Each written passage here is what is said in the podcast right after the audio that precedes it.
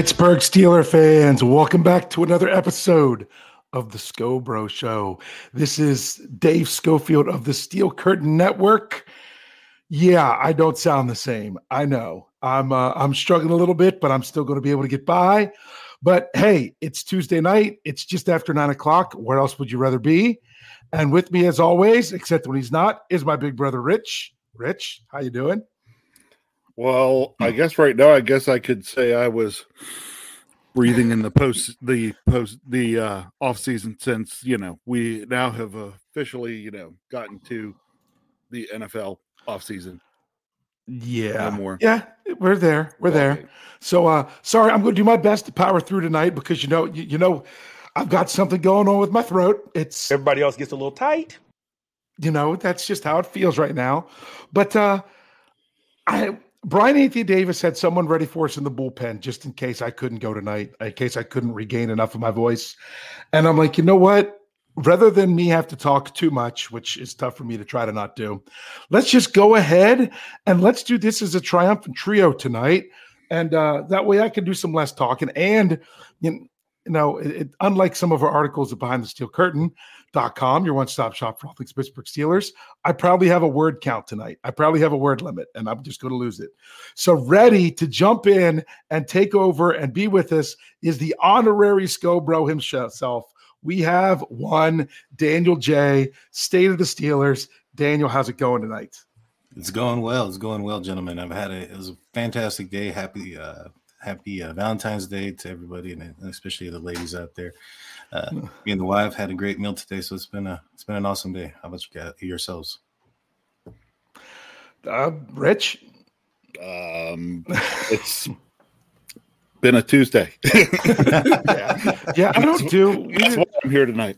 I'm I'm approaching my 20th anniversary. Uh, we don't do Valentine's Day anymore. it's, it's just it's just what it is. We've just kind of been like, yeah. I mean, we do stuff for our kids instead, just because it's fun, and we can. Um, with, with, with all that, oh, I was there. Dan, Daniel, Rich, you you guys kind of threw me for a loop. I didn't get the memo that the that, that it was backward hat night. Backward hat night. Yeah. So maybe the people that can actually speak well are the ones that get to do the backwards hat, and the guy that has to power through it. Um, I got to keep my distance from the microphone anyway, and the bill allows me to do that. So before we dive into the offensive line, we have to briefly talk about. We don't have to talk about news. Steelers Update podcast comes out every morning. You can catch your Steelers news there. But what we're going to just before we get into that, just a little bit of tidbits from the Super Bowl. We'll, we'll start with Rich. Rich, how much did you watch? Believe it or not, I watched the entire Super Bowl. Yes. Halftime show? No. I didn't think so. Yeah, during the halftime show, it was uh, well, actually, by that point in time, you ha- I was um I was actually listening to music at that by Mhm. that point in time. Um because as the news had come out on Sunday that one of the I guess I, I, I one of the performers in my favorite rap group growing up, one Trugoy the Dove, aka Plug Two, aka Dave Jostler, passed away on Sunday, and so I was listening to music. and that's from uh, De La Soul. For those De of you that do not know uh, what group that was from, yeah, I'm unfortunately I sent that message on to you. I didn't know if you had heard that or not. But uh, but you watched it, Daniel. Did you watch? Do you take in the Super Bowl, or is it uh, no Steelers? I don't care. I did watch majority of it. Uh, I, I I was had in the background while I was also doing some work, so I was watching. I got to see the the highlights and, and the majority of what had occurred. It was good. It was a good. It was highly entertaining. It- the The ending kind of kind of stank, but it was highly entertaining for the most part. Yes. And I watched the Super Bowl once again this year with my parents. They came to visit, so my brother didn't have to deal with them. And uh, the way things are with our dad's a little interesting. I'm going to use up some of my voice to make sure I tell a couple things. But one of the things that happened early in the game in the first half, there was a play in which it looked like Juju Smith Schuster got hooked by the defender. And they didn't call the penalty. And my dad asked me, "Was that a penalty, or or do you think they're being crazy?" I'm like, I'm like, I'm okay that they didn't call it, and I wouldn't be upset if they did call it. The only thing I want to see now is that they don't call something like that the rest of the game or in a key moment. And what do you know? Because I said it, that's kind of what happened. And I I don't have a problem, you know, by the letter of the law that that penalty you could call that there at the end. I still thought it was kind of weak, even if they were calling the game really tight the whole game. Um, and honestly, I don't know that it would have decided the game. It would have changed how it would have played out at the end. I would have liked to seen how that played out at the end. Just um, that it wasn't based on the penalty. Um, what what do you guys think about that? Uh, that that remember it was holding, not pass interference. We'll go ahead and start yeah. with Rich. Hey, look, I know exactly which play you were talking about where Dad brought that up. Believe it or not, because mm-hmm. I thought the same thing on that play. I was like, oh, they could have called that. They didn't. Okay. Here's my whole take on then how that all ended up playing out. I always, I always say this when I was coaching baseball. If I ever got on an umpire it was because the strike zone would change. I'd say, look, if it was a strike in the first inning, it's a strike in the last inning. If it was yep. a ball in the first inning, it's a ball in the last inning. So I don't care how the, the officials wanted to make that call during that game. What bothered me was that it changed. You yeah. cannot change the way you call the game during the game. You have to decide what's acceptable and what's not. And once you've drawn that line, you have to stick with it. And yeah. that was my issue. Stay and stick with it. Exactly. And I mean, I, I, didn't like it in that moment, but at the same time, all the Eagles had to do was stop them one time in the second half.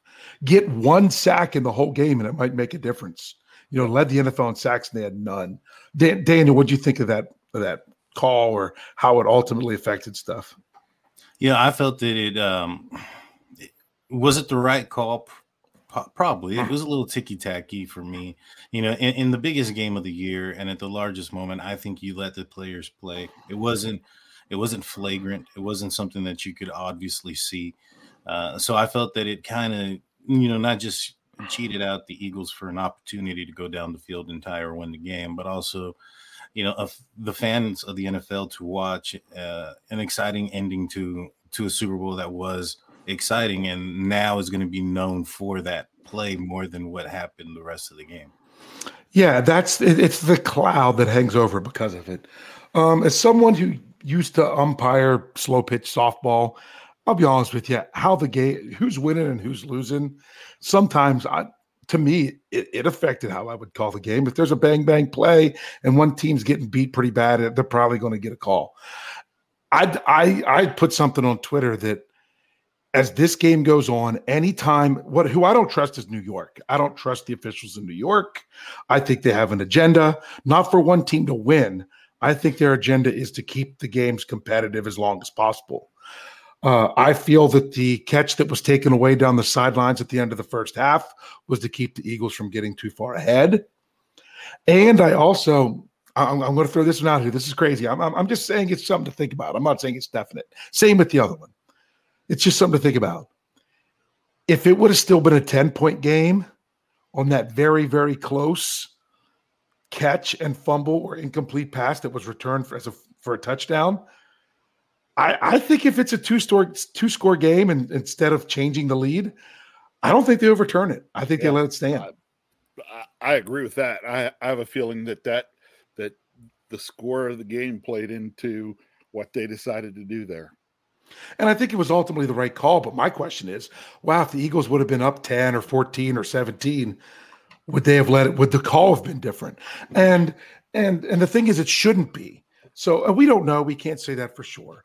But um, one one little quick thing before we move on from this, because Rich will appreciate this story, is you know how our father gets. He knows for sure exactly what's going to happen at what point. And I still know he said, turn off the lights, the party's over. As soon as New England went down 28 to 3. You know, he's like, we could change the channel. You know, and he likes to. So I wasn't having any of that this time. I decided I was going to take it right back to him. The Chiefs score the touchdown and go up eight points. And guess what our father says, Rich? Turn out the lights. Yeah. Oh, this is over. It's done. I turned to him and said, You're dead wrong. I guarantee you the Eagles will score and get the two point conversion and tie this game on this possession. I'll see. I'd have bet him a hundred bucks. and and, I, and of course I called it. But as soon as they scored, I also turned to my dad. I said, "The question isn't if the Chiefs will score. The question will be, will there be any time left on the clock for the Eagles?" Yep. Now it's with five minutes, and that's exactly what, and that's how it played out. I'm not saying that I called anything great. I was just trying to call my dad's bluff and actually hit it right. so, you guys ready to talk offensive line? Let's do it. Oh yeah. Okay. Well, Let's let, talk offensive let me get you guys set up so I don't have to talk as much. Last year, now for Daniel, you follow along, so you know. I'll remind everyone else. Since this is the transition show of the week, we we talk about loud. You know, we we talk about the last game and the next game. So for this part, what we're doing going through these position groups in the offseason, we're talking about last year and then we roll it to this year. Last year, the Steelers, when it comes to their offensive line, the way they built it was this: they signed one of their own back in Chuks Okorafor. They added two significant free agents in Daniels and Cole, and they rolled with three guys on rookie contracts for two jobs in Green, Dotson, and Moore. Are you satisfied? I mean, I didn't think the Steelers could fix the offensive line in one offseason. Are you satisfied with what they did last year as as a step in the right direction? I'm going to start with Daniel this time. I, I actually am. I think that when you look at how poorly they played the year prior, and, and you're looking at not just those pieces on the offensive line being new, but also a new offensive line coach and, and Pat Meyer. So there was a new scheme, um, new, new quarterback. So the offensive game plan was going to be completely different. And you look how, how they progressed throughout the entire season and how their running game developed. You know, some of that you know, could have been also due to the fact that early on was Najee Harris maybe limited due to injury and being injured during training camp. But also, I felt that the offensive line um, being new to each other had something to do with that. And we saw as the year progressed, both Najee got healthy and the offensive line gained more chemistry. It started to it started to look like something that the uh, the Steelers possibly had an identity there at the end as a running team. So I really did like the offensive line and how they progressed and what they did. I do think that there's still more work to be done. I don't think that they're they're done yet. Um, but I do think, especially with Daniels and, and, Cole there, that those were some pivotal pieces to add, be added to this offensive line. All right, Rich, what what's your thoughts on how they built it last year, and how how did it help in the in the overall progression to completely do the rebuild? Yep. Um, you know, if you if we were having this discussion back in the first five weeks of the season, I wouldn't have been a happy camper because early in the season the offensive line was offensive, especially the preseason. The preseason mean, they, was the worst. They, they they were. It was it was not. It wasn't. You know, it, it wasn't totally horrible play, but it was inconsistent. It was, you know, some you could see real breakdowns. Um, but you kept I kept noticing even early on, like week to week, you know, something that was glaring one week was not there the next. Mm-hmm. And then and but something else would rear its head, something else, you know. But really we we get through the bye and into that second part of the season. And I'll tell you that the group came to together a lot better than I expected. Mm-hmm. Um, are they done? You know, no. Well, we'll get they, there. Yeah, right. we'll, know, we'll get to that question. I know, but but honestly, at the at the end of the season, I was pretty confident in what we were going to see for offensive line play. You know, it, it, it was, you know, I, I wasn't expecting to see all some of those real negative plays that we were seeing from them early in the season, where you would see one here or there in a game. It wasn't they weren't stacked up. Um, and I think the biggest thing that then made that evident was the fact the Steelers were able to put together and sustain a lot of long drives in the second half of the season. Mm-hmm. Um, because the uh, because the line wasn't making some of those mistakes. Yeah, I'll say for me, I expected the line to be atrocious the first couple weeks. It's not that they were great, it's just they weren't as bad as I expected them to be, which made me think they were all right, if if that makes any sense. Do you guys know what I mean? So that's that was my expectation going in because the preseason, I mean, one example is James Daniels. I mean, my goodness, he had he he struggled so bad through the preseason but I don't know if it was the extra two weeks before the first game. He gave up zero sacks and three quarterback hits and never missed a snap. I mean, granted, he's at guard, which isn't quite as much pressure on you with the pass rushers as, as you get a tackle, but that's still pretty good against some of the matchups he's had to go uh, go against throughout the year. So to me, I think they made a significant step from last year to this year. So the big question now is, and once again, I'll start with Daniel.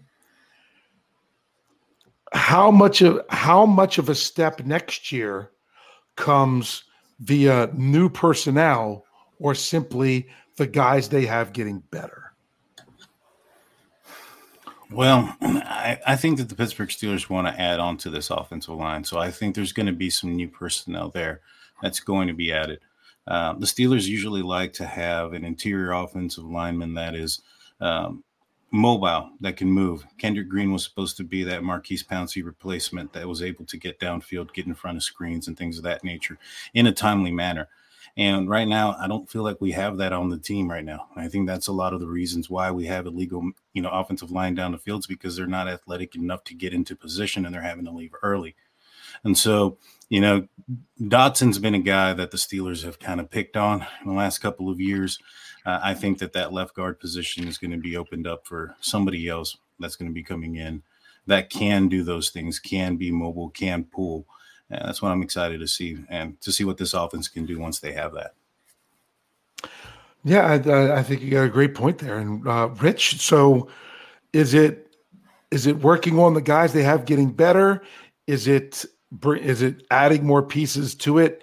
You know, potential starters. What where where do they head now? They do both. Okay, first of all, everybody that was, that was on that line this year has to be better next year.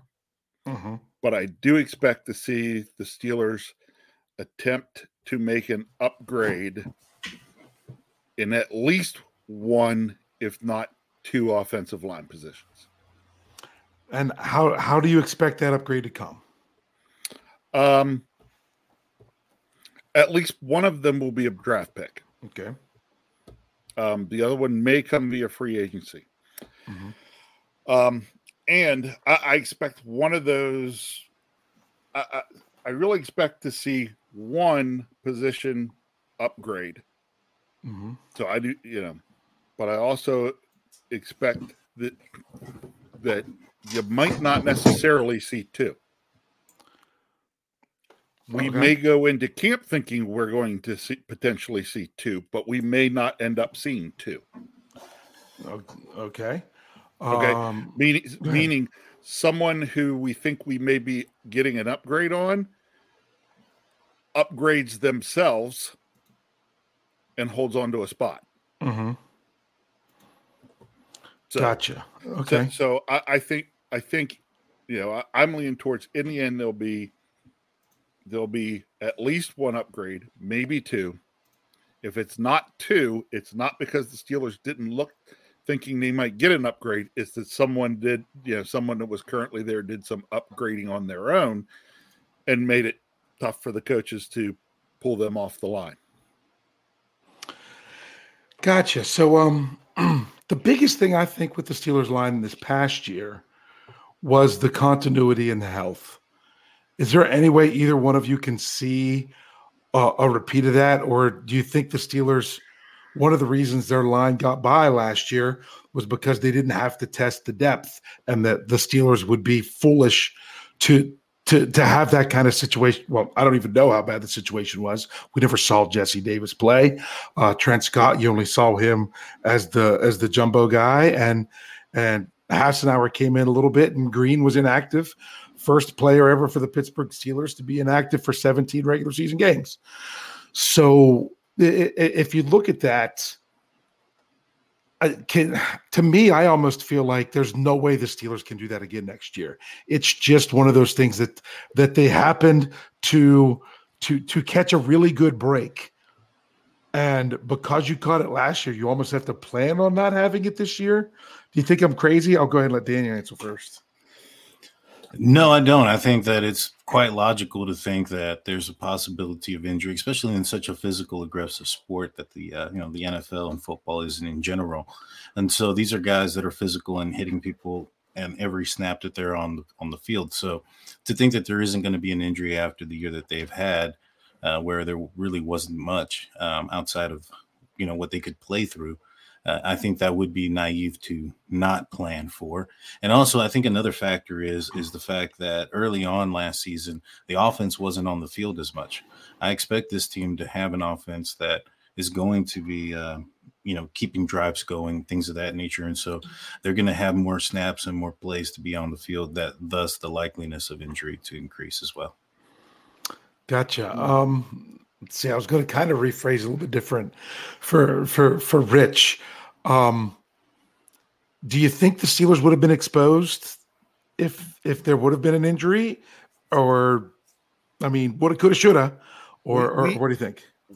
We don't know. Yeah, we. I mean, we just didn't see enough of anybody else to know for sure. Yeah, you know, what I would say though about it, the Steelers coming back, you know, and and being able to go through next year, you know, keeping the offensive line playing, you know, the number of snaps together that they did, you know, I'd say those chances are pretty small because, you know, being, being a math type person, I'd say your chances of getting through a season that way are somewhere between, you know, maybe, I don't know, 12 to 18%. Well, the Steelers just hit a year where they hit that 12 to 18%. The chances of doing that two years in a row are tremendously, tremendously small. So I don't know if the guys they had on the roster last year were guys that could have stepped up and filled those gaps real well or not. All I know is that as an organization, they better be prepared to do it this year because getting another year like this past year is going to be almost impossible to do. Yeah, and that's kind of the point I was making is is that uh like the Steelers didn't draft an offensive lineman last year. So they you know they they they added guys via free agency even when you're or trade even when you're talking about look, look at your look at two of your three reserve guys that were in uniform every week in in Trent Scott and Jesse Davis one was one was just signed as a you know as a veteran minimum minimum free agent the other was acquired via trade for a swap of super late round draft picks in two years or something, you know, or next year or something, not even this draft. Um, and that's what they did for their depth. And it and and I'm glad that you didn't have to see what it was because the Steelers' offensive line could have possibly been one injury away from really having trouble. And I think that's one thing that is going to be really important for them to make sure that they cover this offseason. Now, I'm powering through. The voice is still holding up for now. We're going to go ahead and take a break because I've got some interesting things I just want to ask about last year versus this year coming up. Um, so if you're with us here on YouTube or Facebook, we'll be back in a couple seconds. If you're on the audio, stick around. We'll be right back after these messages. All right, Steelers fans, here we go. We're talking offensive line. This is Dave Schofield. I know it doesn't sound like me. Maybe it still does, but I definitely sound different. Uh, I'm fighting through. I'm trying to keep my voice.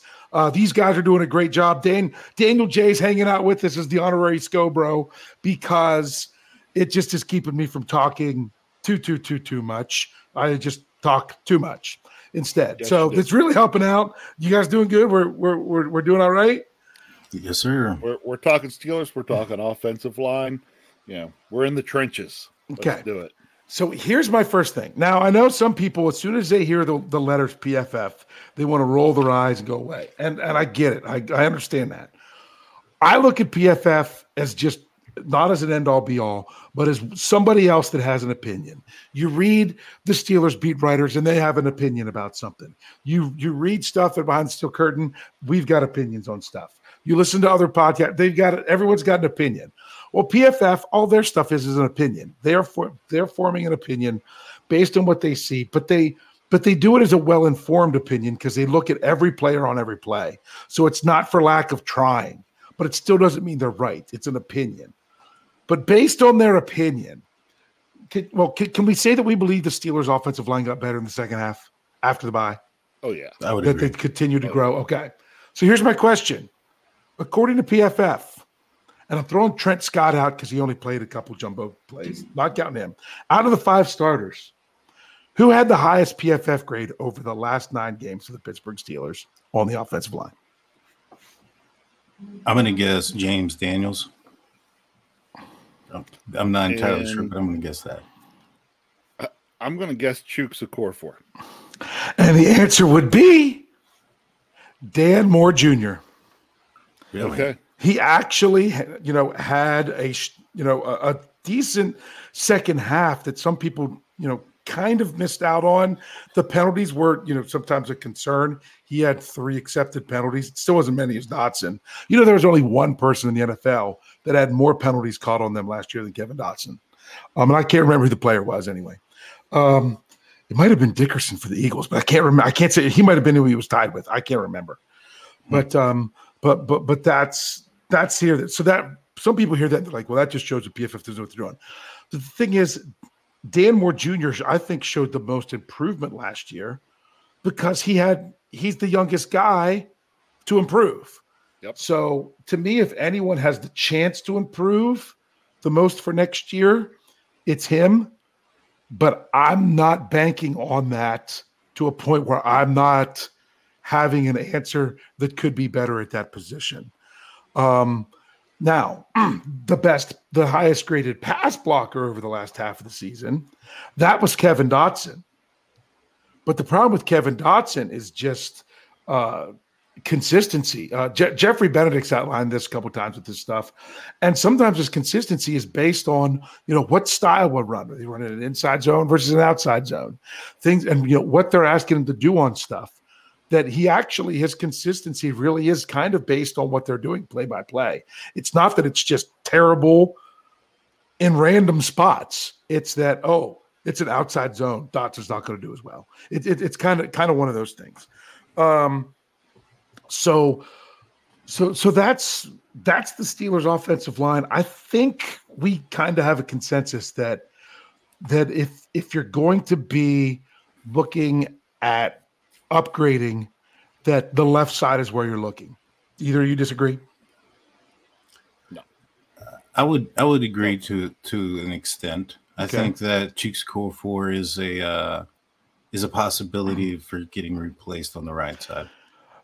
But where we okay, so let's do it by position. Let, let, let, let's go. Let's put them in order. I'm going to put you guys on the spot. I already got mine in my head, so I'll go last what is your if you had to if you were if you got if you were able to upgrade everybody as a possibility what order would you take your upgrade by position?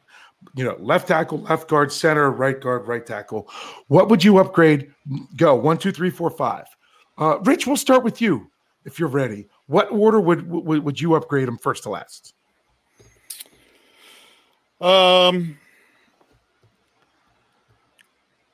left guard, left tackle, center, right tackle, right guard. Okay.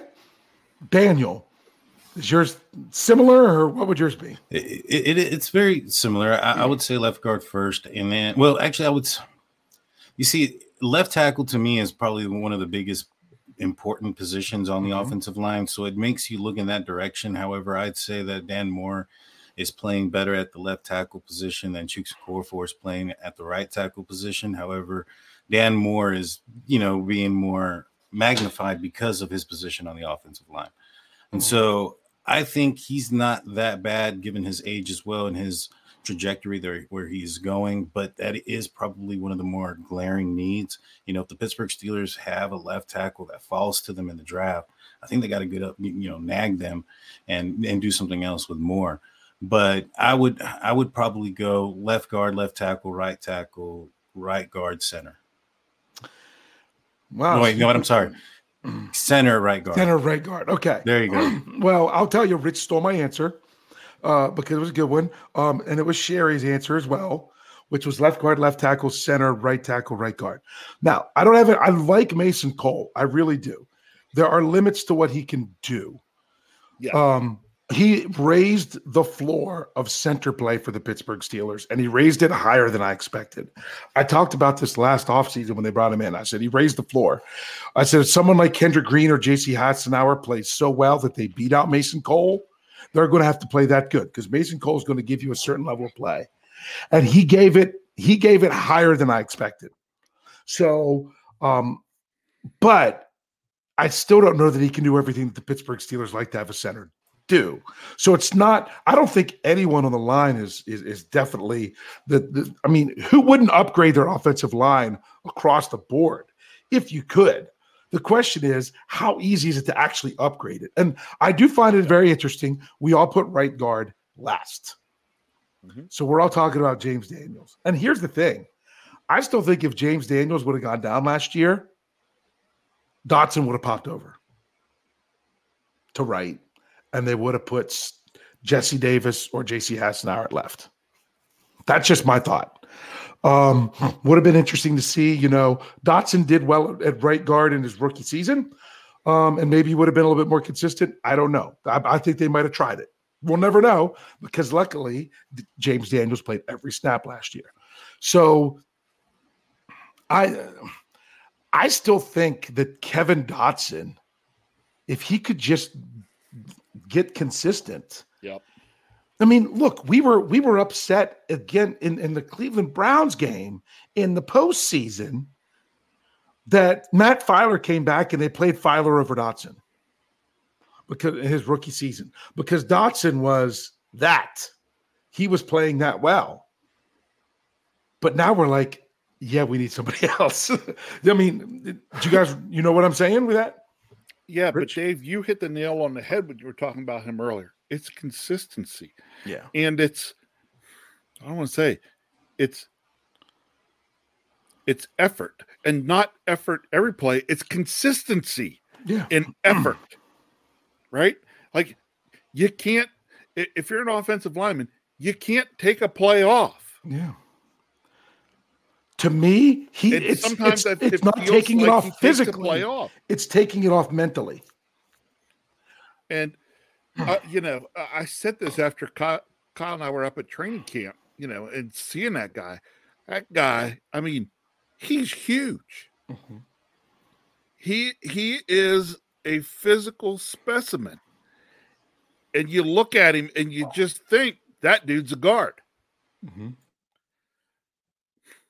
and he has plays where you look at the play and you're like, that dude's all world. Mm-hmm. And then he has other plays where you're like, who's this schmuck? Yeah. And to me, that's the frustrating part.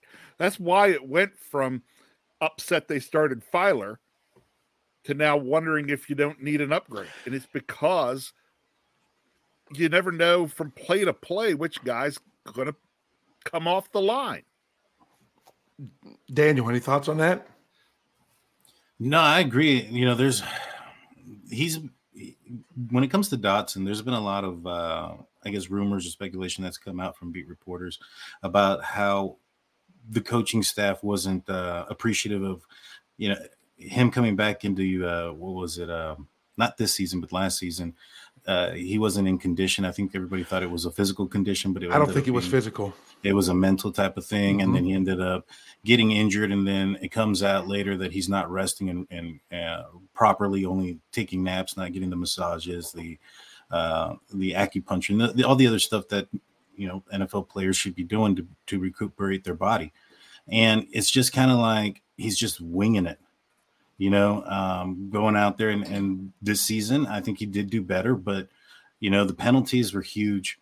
Uh, there are times where he looks like he's lost and he's going in the wrong direction or, or covering the wrong guy, and it, it, there are some some big glaring, you know, problems there to the point where it really felt like Mike Tomlin was considering starting Kendrick Green over him this season. There was a there was a position battle there for left left guard there in, in training camp, and there should have never been. That should have not been a battle. And so, um, yeah, I think that's a huge concern for the Steelers. Is is the key word for Dotson complacency, meaning he's been so good and so so more physically dominating than any than people that he played against, you know, through probably from from Pop Warner all the way up through college, where the reports were in college, you know, he was just so strong. He would he'd tell the other the defense where the, they're running the ball and just dare him to stop it because he was going to move him out of the way. Right. You can, you know, sometimes you people are just so talent, you know, naturally gifted with the right size and strength and ability that you didn't have to put in the overabundance of work to to play at the high level in the NFL. To me, it sounds like Dotson is still trying to be good enough just on his ability alone and not necessarily on on the work ethic that it takes to be a high caliber NFL offensive lineman. Rich, you think that's fair? I think that's fair. I think that's fair. Yeah. You know, he I, I don't I don't know. Maybe the word I need to put out there is that he, you know, he needs to he needs to mature and grow mm-hmm. up a mm-hmm. little bit when it comes to being an NFL lineman. Yeah. Because it's not the same as when he was playing in college. No, it's not. No, it's not. we'll see. And and that's and you know, and that's so frustrating because Rich, hashtag pay Kyle. Your son knows this more than anyone.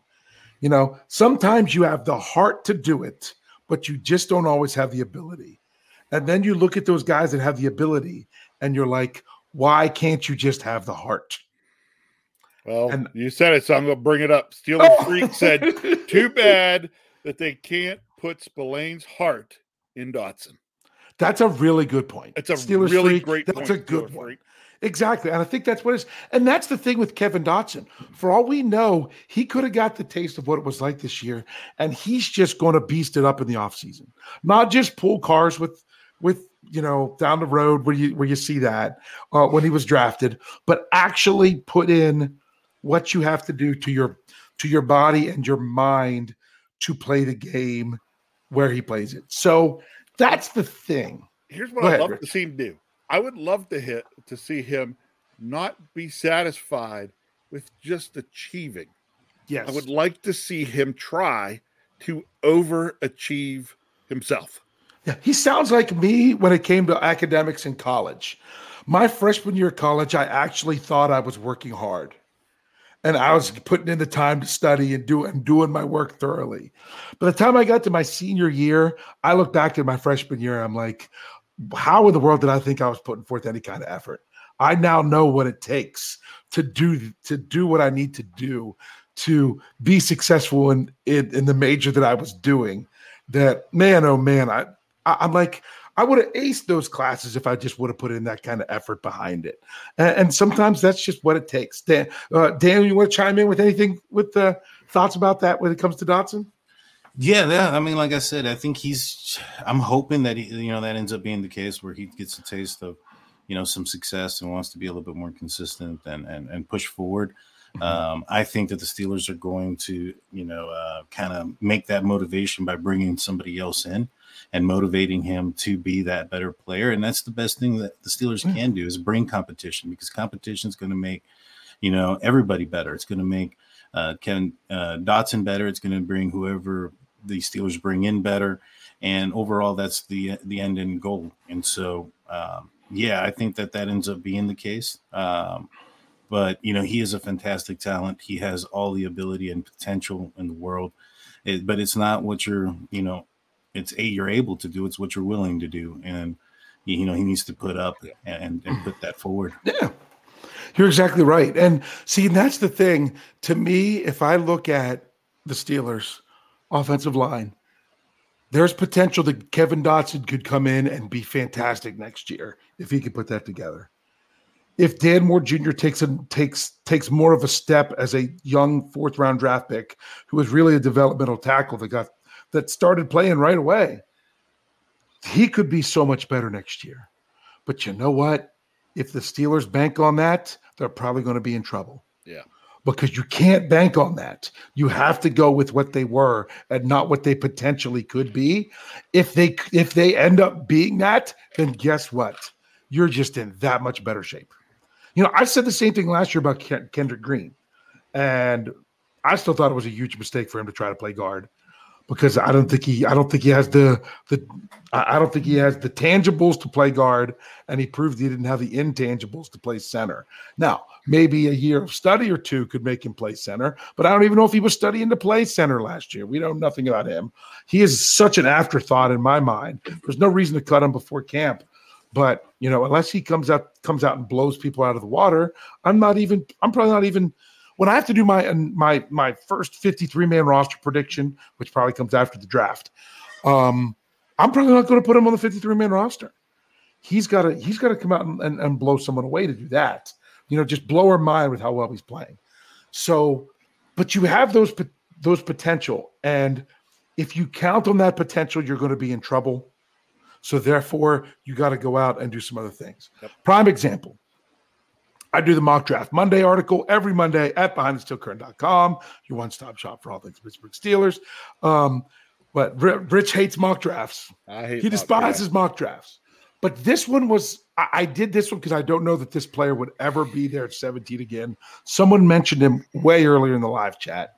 And so I so I outlined this player, and it was I'm going to mess up the first name. I'm pretty sure it's Peter. Um, Skoronski the tackle possibly moving inside to guard from Northwestern. Very high football IQ, might not have the length um, that that they think would be that would work as well for tackle, but maybe he does just because just because he does. Remember, Dan Moore Jr. had the best length of any tackle coming out then in that that draft, but he was fourth round. Um, and I looked at that and I'm like, if the Steelers have the right offensive lineman there for them to pick in the first round. Would either of you be opposed of the Steelers taking an offensive lineman in the first round? Not reaching for one, not not not making sure they take one, but if the right guy is there that you didn't expect, like David DeCastro was in 2012, are you on board for the Steelers spending that topic on the offensive line? Do you care yeah, I, first? Yeah, I don't care. I yeah, I, I'm actually thinking I would actually be more surprised if the Steelers didn't go trenches in the first round. Mm-hmm. Uh, you know, I think that uh, that's where the Steelers need to to go. There's there's another stat that PFF had put out there. It was a graph, uh, a couple of them, and it talked about the the tackles left on islands. And there was only th- two other teams, the Raiders and the Dolphins, that protected their tackles more than the Pittsburgh Steelers. And so, mm-hmm. you know, in my opinion, if you don't need to protect your tackles as much with your tight ends and stuff, you can probably develop some more passing concepts down the field with your tight ends and and your your you know your your running backs and things of that nature. And then alongside with that was another one where it was the NFL tackles island rate versus you know how long that they were left on an island. And you know Okorafor was left on an island uh, not very often, and his win rate wasn't very high up there. And so they needed to protect Chuks more than Dan Moore. And Dan Moore was just slightly better, wasn't a huge jump or any of those things. But uh, both of those guys were in the middle of the pack. I expect that perhaps they need to get somebody high, you know, that pedigree in there on the offensive line and get, you know, somebody that they can, uh, you know, one of their own. So I would be more surprised if the Pittsburgh Steelers didn't go with a tackle or a guard in the first round. Rich? Um, I'm not going to be unhappy if they go offensive line in the first round at all. Again, don't stretch, don't reach, don't take a guy at 17 that you can get at 32. Mm-hmm. You know, yeah, because you've got pick 32. Yeah, so, you know, it, it, as long as they don't do anything like that, I'm fine. I'm also, you know, but I also wouldn't be surprised because again, they've got pick 32, which to me says they basically have two first round picks. Mm-hmm. Okay, so maybe pick 17 isn't that offensive line, but pick 32 is. I still, you know, the only thing the Steelers aren't getting out of that pick 32 is being able to pick up a fifth year option. Yeah, and and honestly, in my opinion, by having pick 32, it really allows you to not have to focus more on a, a, smaller set of positions that you would have otherwise. I think you're ruling positions out. I think there's positions that you don't have to have in the first round.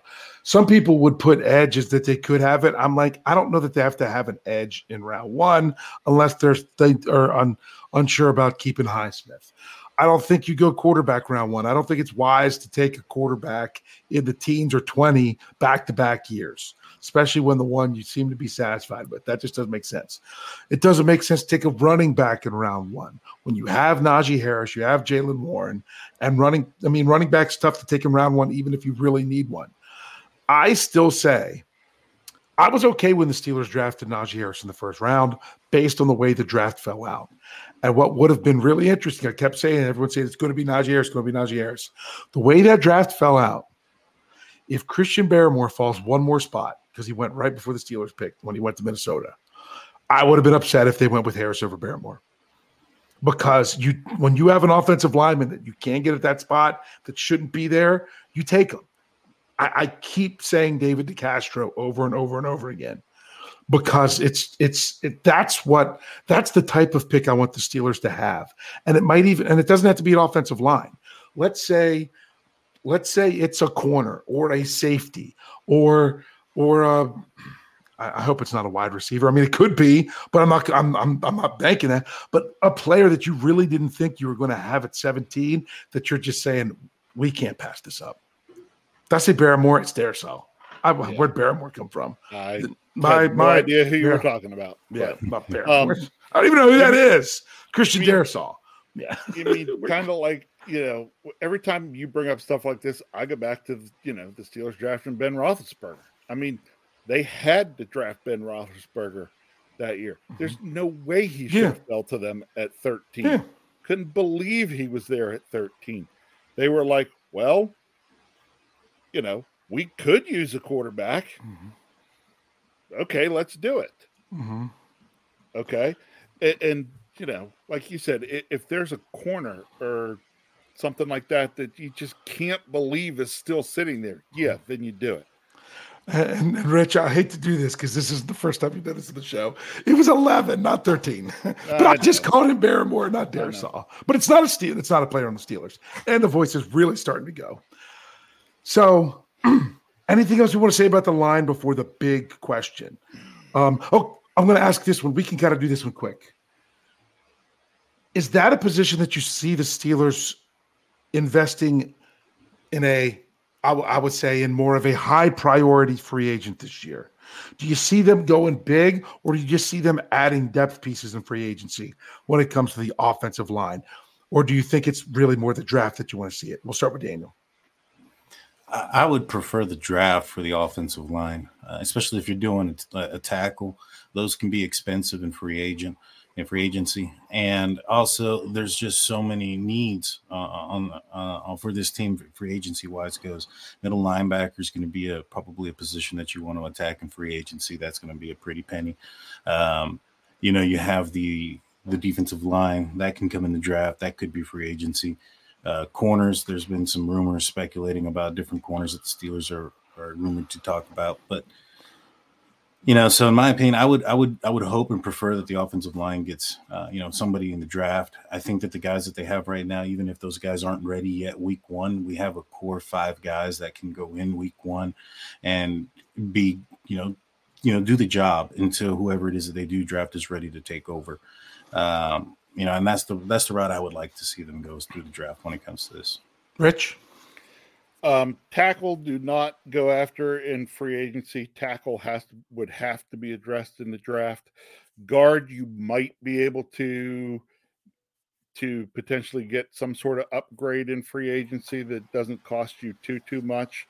Um, you know, you, you could shop around other places on the line, but really tackle, I think you, you'd have to look at the draft. Yeah, I, I don't see the Steelers investing big money in the offensive line in free agency. Um, I, I, I just don't know that that's where they need to do it. I do think because they haven't they haven't invested the key capital in the offensive line through the draft for so long, and they need to. Um, because honestly, that's going to allow you to, especially if you're you're paying Chuks, you're paying Daniels, Cole's not so bad. If you're really going to want to build your line, you've got to have guys that are a little bit cheaper. Um, so let's let's get to our final question. We don't have a lot of time. Rich is going to read them because I don't have a much of a voice still. But this is the question. You're gonna and remember, remember the rules. Don't put your don't put your answer in there until I type it in there, and then we'll read it for everyone because I'm going to let both Daniel and Rich answer this, um, and myself. And that is this: the Pittsburgh Steelers had five offensive linemen start every game last year. Looking at those five players, and then we roll into 2023. You don't have to say who. I don't want who. I only want a number. How many of those five are the starters on the Steelers' offensive line for the start of the 2023 season? We'll start with Daniel. Well, I think that that's going to depend. Um, if if if an offensive lineman is drafted in the first round at, at 17, I think that that's going to be four. If the offensive lineman is drafted at 32 or past, I think the answer to that is five. Okay, so you got to pick one. uh, I'll say, I'll say four. Okay, Rich. All right, um, four. That was that was my answer when, yeah, that was going to be my answer too. But I couldn't tell you which position. You know, I, I really don't. I, I think something's going to happen where there's going to be someone, and to me, by midseason it might Yeah. even be it could be three. Yeah, but to But to start off, week one, it will be four. yeah, I, I I think you're right. So I went ahead. The question is out there. Hey, could you bring them up because my mouth? Mm-hmm. Absolutely, I will bring them up, and you I'll will you'll you'll read them so I can make fun of how you that you won't. Me- Whoa, mess up people's names. So here we go. All right, Kathy Forehead says four. George says four. Mark Malone five. Woo! I clicked the one didn't go away. Oh, it, because it's jumping. Everyone's Yeah, hopping in here with these answers. Thomas Riley says three. Steel Dog eighty eight four. Brian Brown all five. Steeler Chick forty six three. Harvey Stone four. Sean Manahan four. Charmingly sophisticated S three.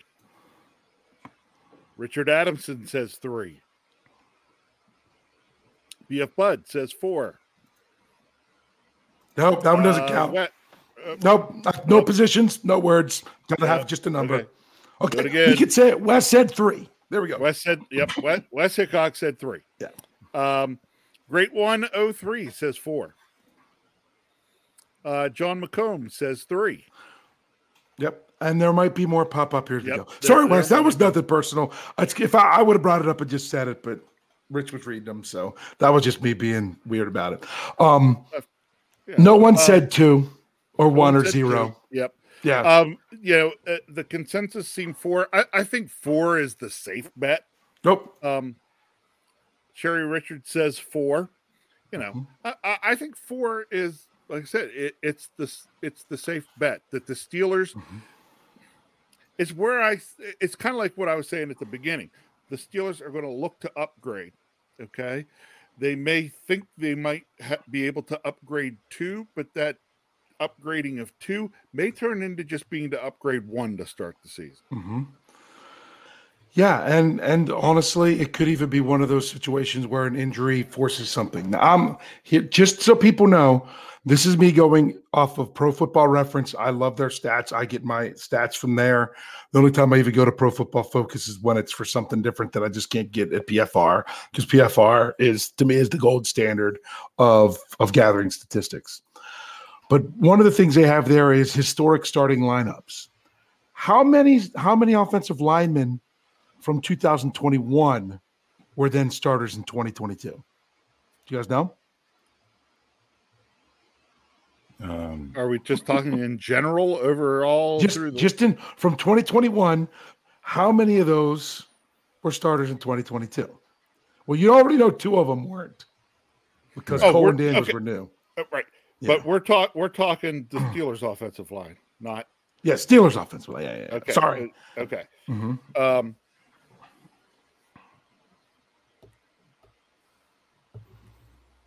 So One? who started? one. Okay. It was three. Was it Dan Moore Okay. Jr. was the left tackle. Chuks Okay. was the right tackle. And although he didn't start all season because he was injured, Kevin Dotson started the most games at left guard. Hmm. So they kept three of the same five from the previous year. So to me, you know, you There- upgrade too. Wes, Yep. Wes, Wes, Ad- yeah. Wes, Wes redid his three without the without the positions. Yep. And then um We got another one there. I got it. You got it. Okay. Tyler W also came in with a three. And we got one more down here. And then Bart Mackey says four. Yeah. so, yeah. So I'm, I'm, man, I can't believe I made it the whole show. Um, You didn't do too bad, yeah. but we also didn't let you talk quite as much. But no, you guys really helped me out so so much. To me, I I think the ideal situation for the Steelers, even if it's five to start the season, by the end of the season, then it might even be something like three. Yeah. You know, or that's not the ideal situation. Even more ideal situation is that it starts off with five, and the answer at the end is either four or five, because the ones that were the bottom guys took those huge jumps and got it together. And you're like, whoa. To me, the more important thing is to say, you know, the Steelers basically went from one of, if not the worst offensive line ranked in 2021 to middle of the road in 2022. Let's see him get towards the top in 2023. Whatever it takes to get there, I think it's going to be a key thing. So, um, I always let Rich finish it off. So, Daniel, anything you want to say? You want to, you know, uh, let know, let people know where you're at, where they can find you, um, and all that good stuff, and give any kind of final thoughts. Yeah, yeah. You can find me on Saturday. I do an audio podcast only for the Steel Curtain Network. Um, check it out anywhere you get your podcast. Uh, it's gonna be uh, titled "State of the Steelers." I'm also on YouTube, separate from um, here at State of the Steelers. Uh, check us out. Check me out. I appreciate it, and I appreciate you guys having me on. It was a lot of fun. I enjoyed talking Steelers. It was, it was great. Yeah, we really appreciate you helping me out here tonight. All right. Oh. I almost made it. I almost made it. Now, now So- just, okay, Dave is going to sign off, and I'm going to take us out. So, um, hey, you know, Steeler Steeler fans, um, you know, the good thing about the Super Bowl happening the other day is really now that there's not football to talk about that is football that doesn't involve the Steelers. So that part's done. So we are now moving forward where pretty much all our talk is going to be about the Steelers, what they're doing in the offseason. Let the offseason begin. Uh, you know, everybody knows there's parts of the offseason I hate mock drafts. And um, but things that I really do love are, you know, I love free agency. I love the actual draft weekend. Um, I like to see, as I like to say, the chess pieces getting moved around the board. You know, this is the time of year then where where next season's roster we see it start to take shape. We don't know exactly what the plan is right now, but we know there probably is a plan, but we start to be able to get a better picture of that plan as the pieces start to move. And, you know, those pieces getting going, getting starting to move. Can't wait.